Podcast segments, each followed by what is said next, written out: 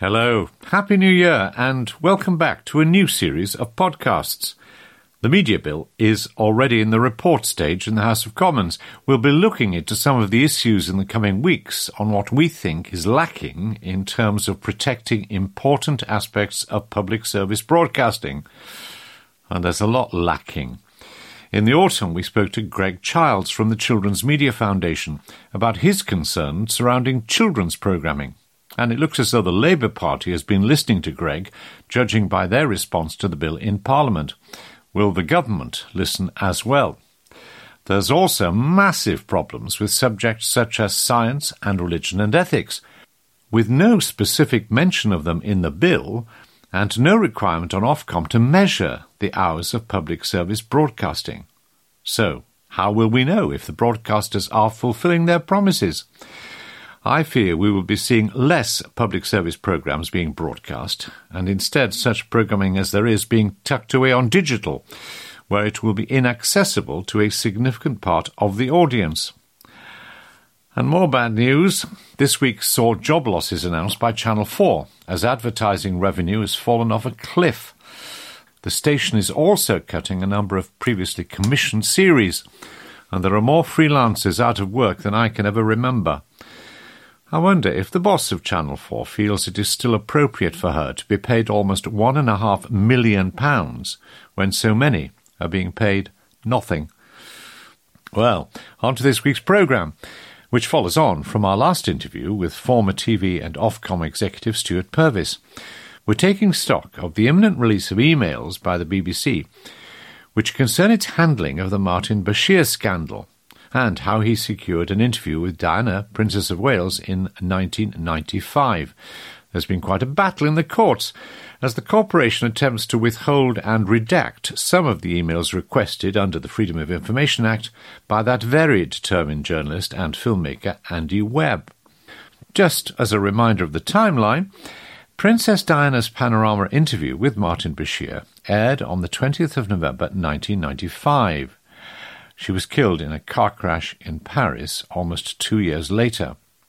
In April 2007, Andy Webb, a former BBC television reporter, submitted a Freedom of Information request to the BBC for the files on the Bashir affair. He was told there were no documents on file. He tried again in July 2020. This time he was told uh, there'd been a mistake, and some files were released to him in the October one of which incensed Lord Spencer, Princess Diana's brother, and ultimately led to the BBC announcing an independent inquiry into the affair, which was conducted by the former Supreme Court Judge Lord Dyson. His report was published in May 2021. It established that the BBC knew, as far back as 1996, not long after the interview had been broadcast, that Martin Bashir had lied about the way he had obtained the interview and the fact that he had used false bank statements. In response to the report, the BBC said, We recognise that it has taken far too long to get to the truth. Well, who better to discuss the imminent release of what may prove to be some explosive and embarrassing emails than the investigative journalist who has instigated those Freedom of Information requests? Andy Webb, welcome to the podcast. Now, we're talking about events that started, what, nearly, well, 28 years ago this year when the interview was given.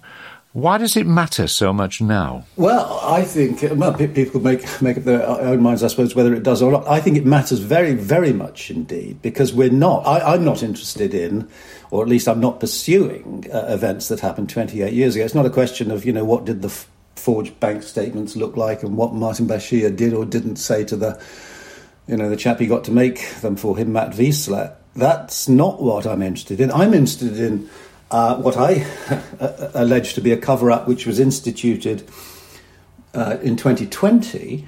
But more to the point, it is if indeed this cover up exists, it's a cover up that is being um, fostered very, very expensively at the at the public expense, in as much as the license fee is public money.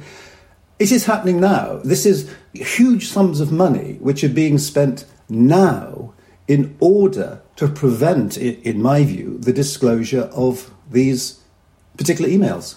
Have you any idea how much money we're talking about? I mean, there's very expensive barristers, I think, employed by the BBC in this case. So are we talking about tens of thousands, or do you think you might be going beyond that? We are undoubtedly talking about more than tens of thousands. I mean, figures are important. We're both journalists. Figures figures matter. I put in, an, I shouldn't laugh, but I put in an FOI. A Freedom of Information request, yeah to determine how much the BBC had spent on external legal advice, external legal advice, not the, the teams of people already within the building. That figure came back, what, six months ago, a bit more? It was £75,000 plus then, then, and we have since had two more uh, hearings We've had a lot of input from the uh, Bar- Black- Blackstone Chambers, the, the very elite legal uh, practice in London. So I think it's pretty safe to say, Roger, that we are well, well over the 100k mark, the £100,000 mark. Now, work has been going on into this matter within the BBC for getting on for three years. Three years. Now, under the Freedom of Information Act, there is a, there is a calculation you can do because there, as I'm sure you know, you're allowed to refuse requests or, or you know bat them back if they cost too much. So there is a calculation that you can price the work. Now, I say that in three years, if they've spent 100k plus just on their external counsel, they've got to have spent the same internally. And you get there very, very quickly to what, quarter of a million pounds? I suspect considerably more than that. Well, the big question obviously is why. Let's just briefly, though, go back to the story um, and let's perhaps kill one or two canards if we can do it in that way. I mean, there's no question that Princess Diana wanted to give an interview to somebody, was intent on it. And she gave an interview with Martin Bashir. So Martin Bashir deceived her in many ways, but she wanted to give the interview, and I think that's confirmed afterwards. Secondly, the attempt by some people, and it is said it involves the royal princes, to draw a direct line between that interview and the death of their mother, some under two years later in a car crash in Paris, has no foundation as far as I can see uh, at all. What we do know is that well before the interview with uh, Diana gave the BBC, she was talking to people in the press. She talked to Max Hastings, the editor of the Daily Telegraph, wanted him to do an interview with her. She was keen to get a story out. So the question was not uh, did she want to give an interview about why Martin Bashir got it? And we now know that he got it through deceit. So those are broadly, I think, agreed the facts. I would, Roger, sorry, because I, I, obviously you're here to ask the questions, but I quite fundamentally disagree with both of your premises there. I don't know whether you want to get into that now or. Oh, oh, well, let's do it. Let's do that then. I mean, take the question right. Did Princess Diana want to give an interview to television, and there are enough evidence around and people on the record saying she did, and that she gave tapes anyway to her biographer, effectively her biographer. So there's no question she wanted to give an interview. Are you saying, are you challenging that? No, I wouldn't challenge the fact that uh, Diana was feeling very strongly that Prince Charles, as he was then, having you know spoken to Jonathan Dimbleby and given this coded confirmation of of adultery, that Princess Diana was feeling uh, rather incensed by that, and it was very much in her mind that she might damn well hit back. I think that is true. You mentioned Max Hastings. I, I actually interviewed Max at length for the first documentary that we made, and Max um, told in great and very, very vivid detail how Diana came. They, they had a, a, a, long evening session where Diana sort of un, unburdened herself and so on and so forth it's very, very different, and you will know this. It's very, very different for somebody in the position that Princess Diana was in at that time to confidentially share her, her feelings, her thoughts, her fears with someone like Max Hastings, who, what did Max Hastings do with this incredible information? And the answer is nothing. He did nothing. Uh, he says afterwards he rude, he was rather rueful about it, but before this she'd given tapes. In order to help her biographer, so-called biographer, she's handed over tapes. And she told Jennie Bond, uh, at, or Jennie Bond says this two years after the interview, she didn't regret giving the interview at all. But she also told her friend Rosa Monckton that she most certainly did regret it. So I, again, I, I, think there's, there's, you know, you can, you, depends where you look there. The, the point is, I wouldn't rule out the, the prospect that Diana wanted to find herself in front of a TV camera to have a say. You cannot, cannot dismiss the state of mind into which she had been put before she sat with Martin Bashir. Seven days before the interview was recorded, it's a, it's a document you may well have seen, Roger, but it, it was uh, Diana called a meeting at Kensington Palace with her solicitor, Lord Mishcon. Patrick Jephson was there in the room, and two secretaries. It's the most extraordinary document I think I've, you know, one of them I've seen in a long career. Diana was convinced, convinced that the problem in the marriage wasn't um, Camilla Parker Bowles. No, that wasn't the problem. The problem was the nanny, Alexandra Legg Burke, Tiggy. That was the problem. Diana had been convinced that Prince Charles had a plan to, if not kill, severely disable, certainly to try and bring about the death of both Diana and Camilla in order to clear the path for a relationship with Tiggy. She also told Lord Mishcon that she had been, I forget the exact words, but reliably informed that uh, Tiggy had had an abortion and that she, Diana, would shortly be in receipt of a, what she called a certificate to uh, you know to, to, to, prove the to prove that that had happened, that Prince Charles had paid for it, and so on. So now, none of this. Let us make it clear. None of this is true. Absolutely, none of it Very clear. None of it is true. But that she believed it to be true is another matter. But another point I must put to you is that your friend, um, our friend, uh, actually Stewart Purvis, who was on our podcast uh, not long ago, told us I have personal eyewitness evidence because she, Princess Anna, once told me personally that she wanted to give an interview to Panorama. So that's what Stewart told. So let's let's say that she wanted to get a story out, that she was deceived then by um, by Martin Bashir. That I think, let's agree on that. Uh, can we agree that her death has nothing to do with this? Well, again, all I can do. Uh, uh, let me talk about my sources. So Patrick Jephson, who I have spoken to very, very much and, and, very, you know, closely on this. Her press secretary for a considerable period, and her press secretary at that time. Yeah. Well, no, not he was her, he was her personal, not not not press yes. he was sort of personal assistant, personal secretary, Sorry. very very close yeah. to. He organised everything, you know, the gatekeeper, etc., etc. Um, so Patrick uh, Earl Spencer, her brother, their thoughts and views do have to be taken into account. They do have to be taken into account.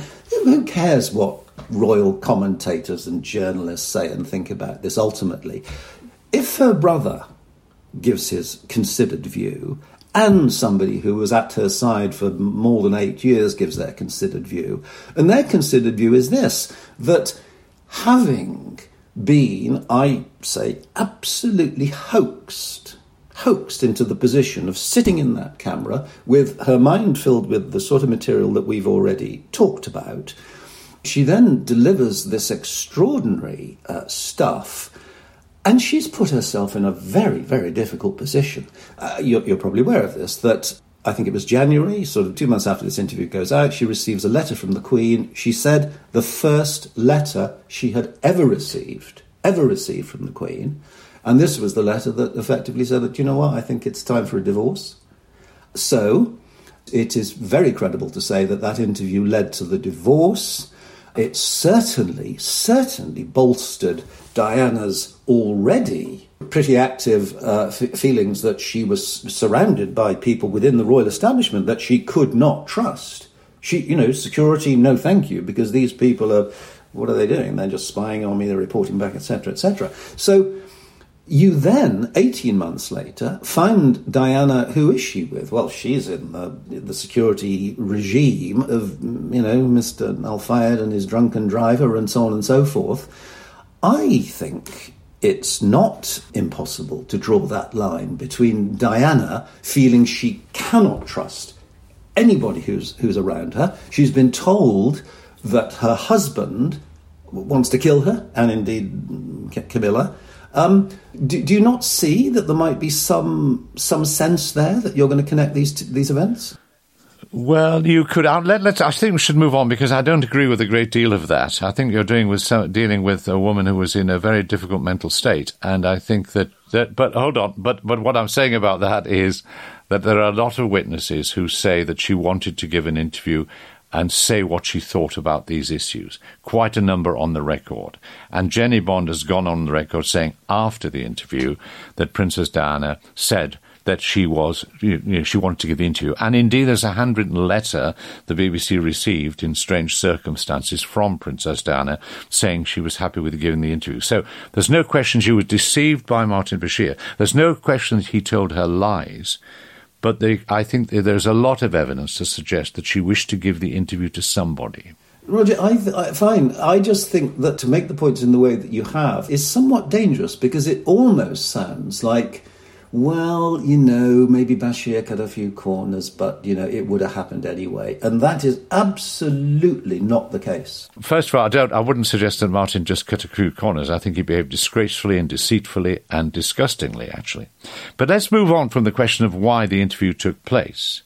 The way in which it was done was very intriguing because the Director General himself, John Birt, was directly involved in this, took the decision when he heard about the interview uh, from the editor of Panorama, then Steve Hewlett, to go ahead with the interview, not to tell the chairman of the BBC, Duke Hussey, until the day uh, or shortly before transmission.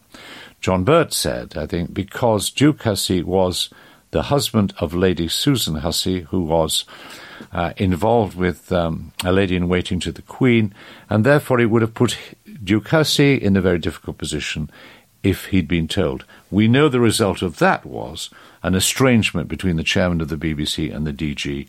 I think their relationship never recovered.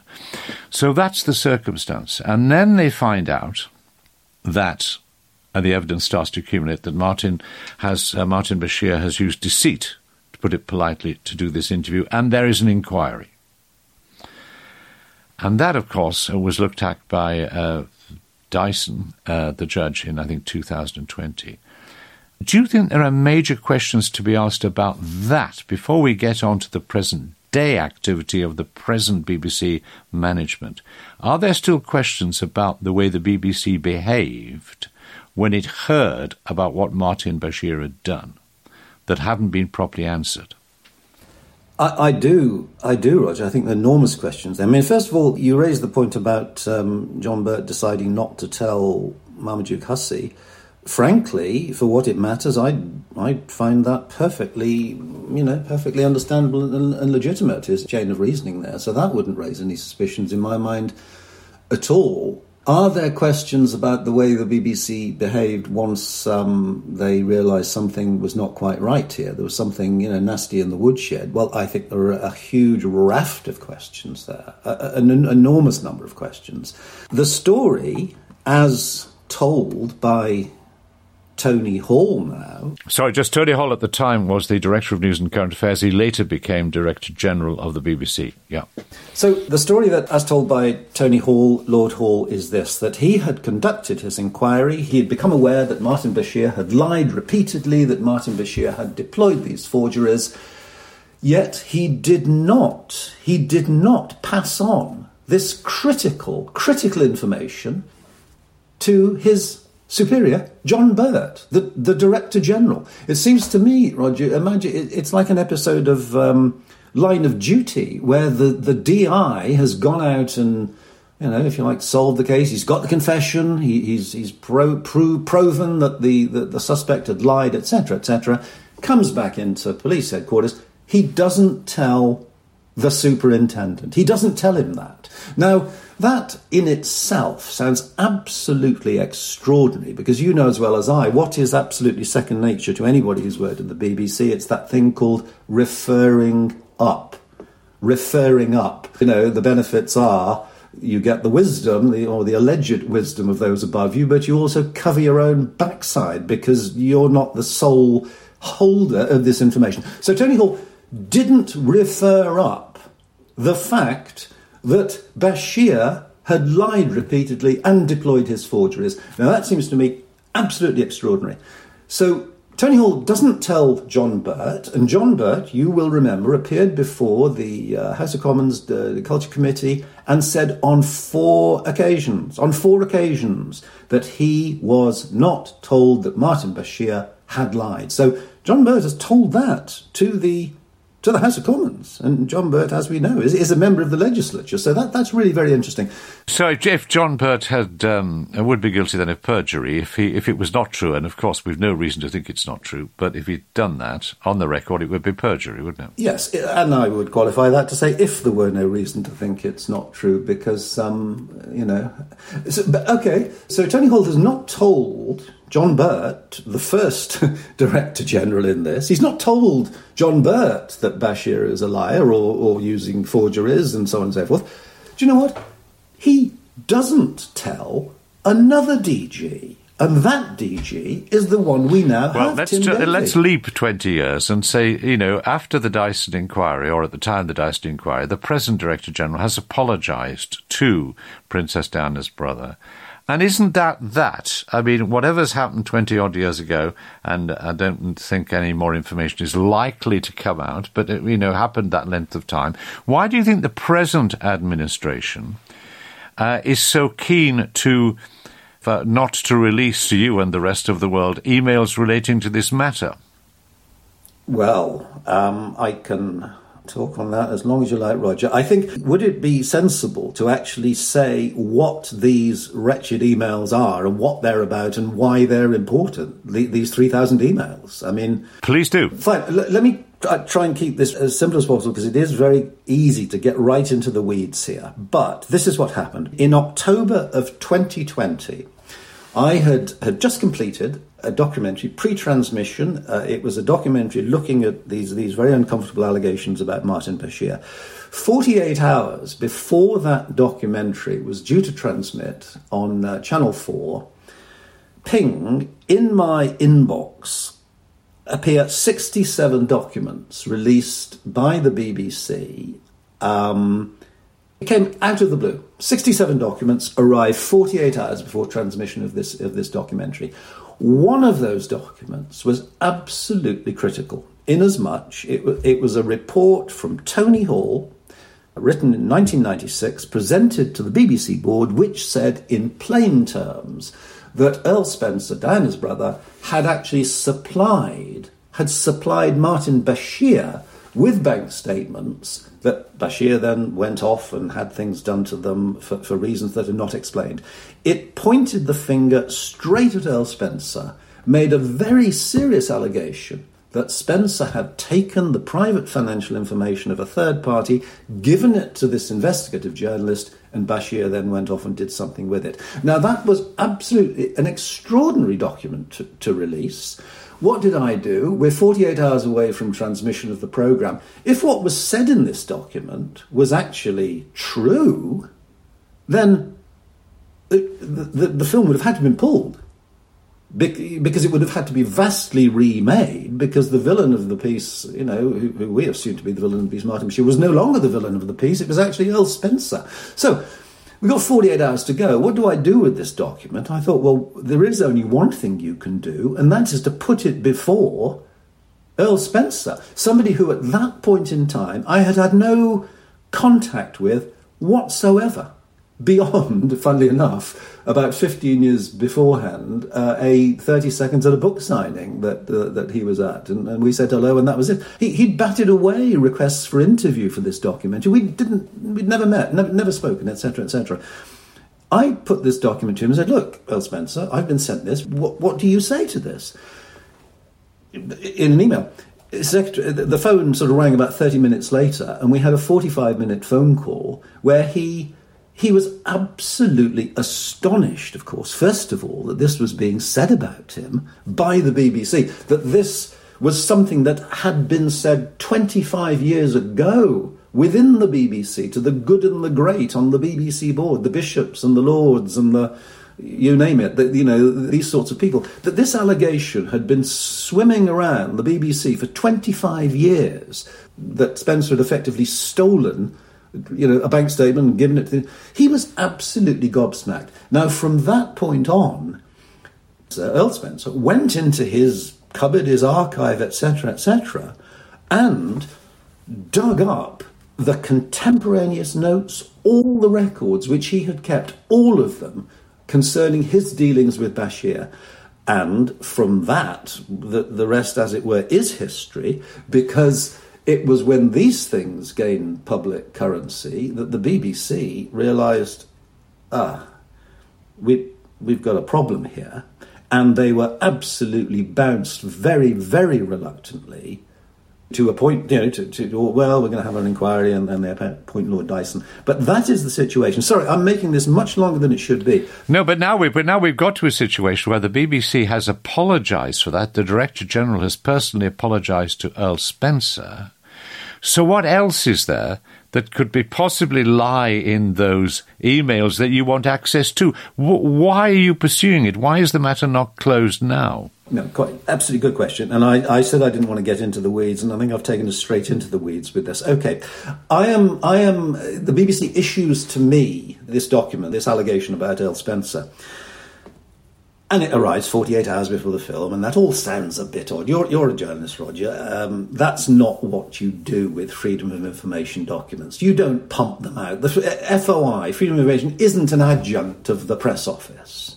It, that isn't how it works. Anyway, this document does arrive. As I say, I, I managed to bottom it out by talking with Earl Spencer. When the uh, Dyson Inquiry publishes, Lord Dyson also published a selection of key documents that had been brought to his attention. Now, one of these documents in particular was an eight page memo written by a woman called Anne Sloman, who is somebody you, you may have known from your time in the BBC, a senior BBC executive who worked alongside Tony Hall in his 1996 inquiry.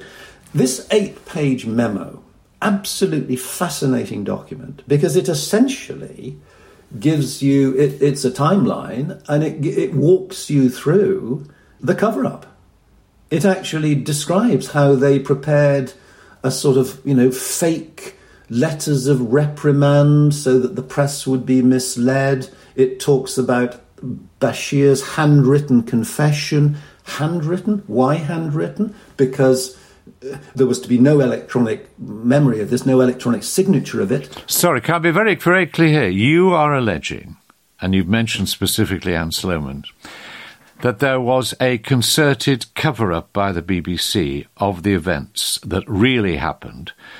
Uh, in order to prevent a, in order to essentially prevent the public being aware of the truth. Yes, that's exactly what I'm alleging. That's exactly what I'm alleging.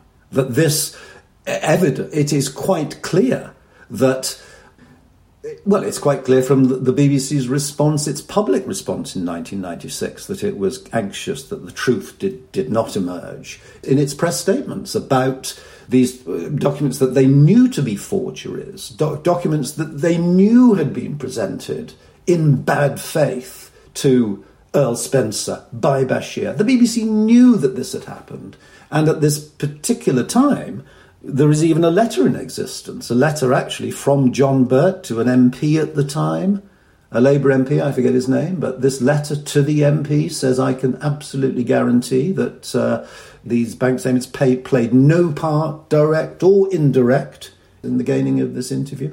But what are you trying now to find out? Uh, what what may these emails that you have asked for, and which some of which will have to be disclosed in future, what are you looking for?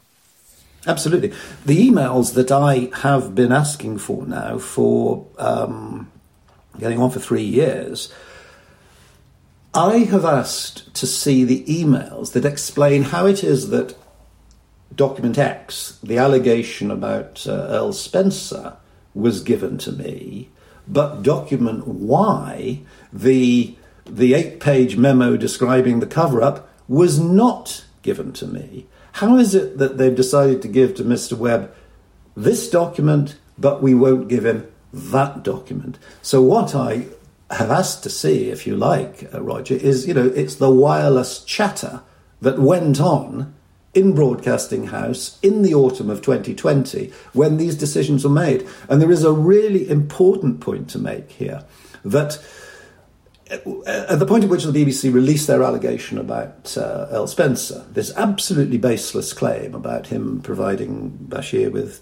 information, etc., etc., they said, "Do you know what? We have actually discovered a range of other documents, but we can't give them to you. We can't give them to you. And the reason we can't give them to you is that we would have to discuss them, first of all, with Martin Bashir. And it's a real nuisance, it's a real shame, but Martin Bashir is too ill to be consulted. That was the reason given for the retaining of, in particular, in particular, this eight-page memo that talks about the cover-up. Now, with a separate Freedom of Information request, I've established that during this exact period, exact period, when Martin Bashir was supposedly hors de combat, he is too ill to be consulted, there are 38 emails which give a, a very vivid account of almost daily contact with Bashir, both in email and phone calls. One of the emails in particular, you, you, you sort of couldn't make it up.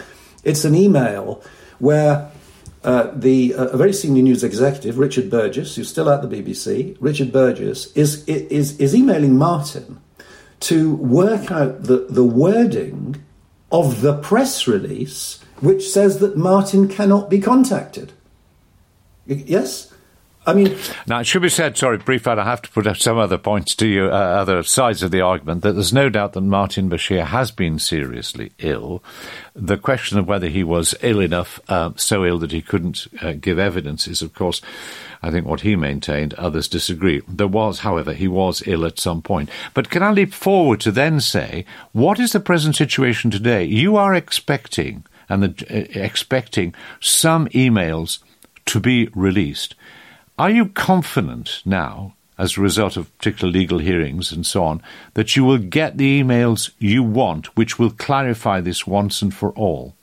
Now, there's a there's a big question. Am I confident that I will get the emails I want once and for all? Um, no, I'm not. Why am I not? I have big question marks really over the BBC's handling of evidence, and I say that because it is a fact that. Um, the four key documents that um, one would have expected to be presented to Lord Dyson by the BBC were found to be, in the BBC's um, account of it, missing from the archives. So I think I have legitimate worries that, if you like, any real smoking gun might also have been eaten by the mice in, in the BBC basement.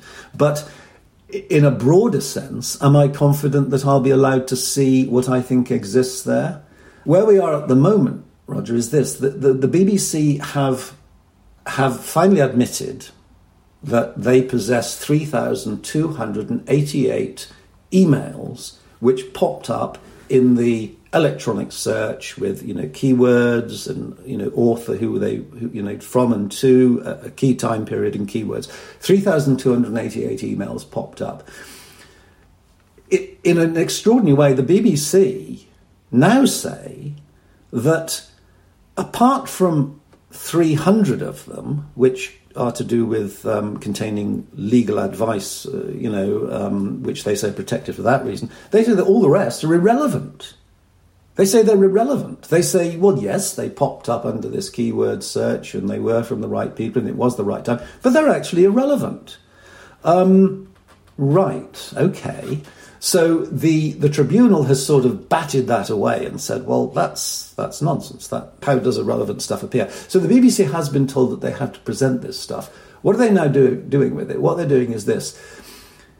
They, uh, two three weeks ago, said, aha, okay, we can see that we've got to hand this over. Now, now that we've looked at it a lot more closely, we see that we have to apply a huge number of redactions to this material. We have to go through it uh, and redact it all, all, over the place. They're literally, as we speak now, working, they say, around the clock in order to prepare for this release. They're redacting. In other words, by redacting, it means, you know, wiping out um, names and other things that they feel that they shouldn't be there. So you're likely to re- get a piece of paper, if it's a piece of paper or an email, with large sections missing because the BBC has decided they should, it's not appropriate. Yes, and they, they will say that it's not appropriate for a range of reasons. Under the Freedom of Information Act, there is a section, Section 40, which is to do with the retaining of personal information, which is actually rather a broad category because, you know, what is personal information? Is it personal information that I went into Sainsbury's and shoplifted a bottle of whiskey? Well, maybe, maybe it is. So the BBC is making redactions on all sorts of bases. I've done a back of an envelope calculation that if they redact these 3,000 emails, which is, by the way, 10 10,000 pages of data because these emails aren't just a single page issue. We can expect about 10,000 pages of data. If they redact them to the extent that they have redacted material that I've previously been sent, I can expect, and this is, I think, quite an extraordinary figure, I can expect 52,000 redactions 52,000 redactions within the body of emails that I will be sent. I will quickly add that the vast bulk of those will be knocking out things like e- full, complete email addresses, maybe phone numbers, etc., etc., which is legitimate. I accept that. But even so, to be presented with 10,000 pages of data containing maybe 50,000 black blobs, which may be a word, they may be half a page, it may be a whole page what do you do with that? How, how, how does one address that?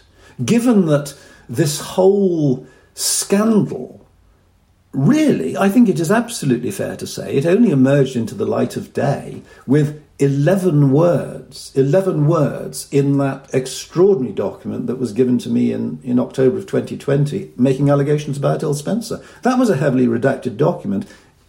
11 key words was, were visible in it, and from that, Without those 11 words, Martin Bashir would still be quite happily editor of religion, not, not appearing very often, it has to be said, but he would be there and. Uh, yes, he was re employed after a period in America by the BBC, yeah, which is an interesting question itself why and who agreed that. Uh, just finally, what, what have you got a date when you expect these latest and, uh, according to you, very heavily redacted emails will plonk on your computer?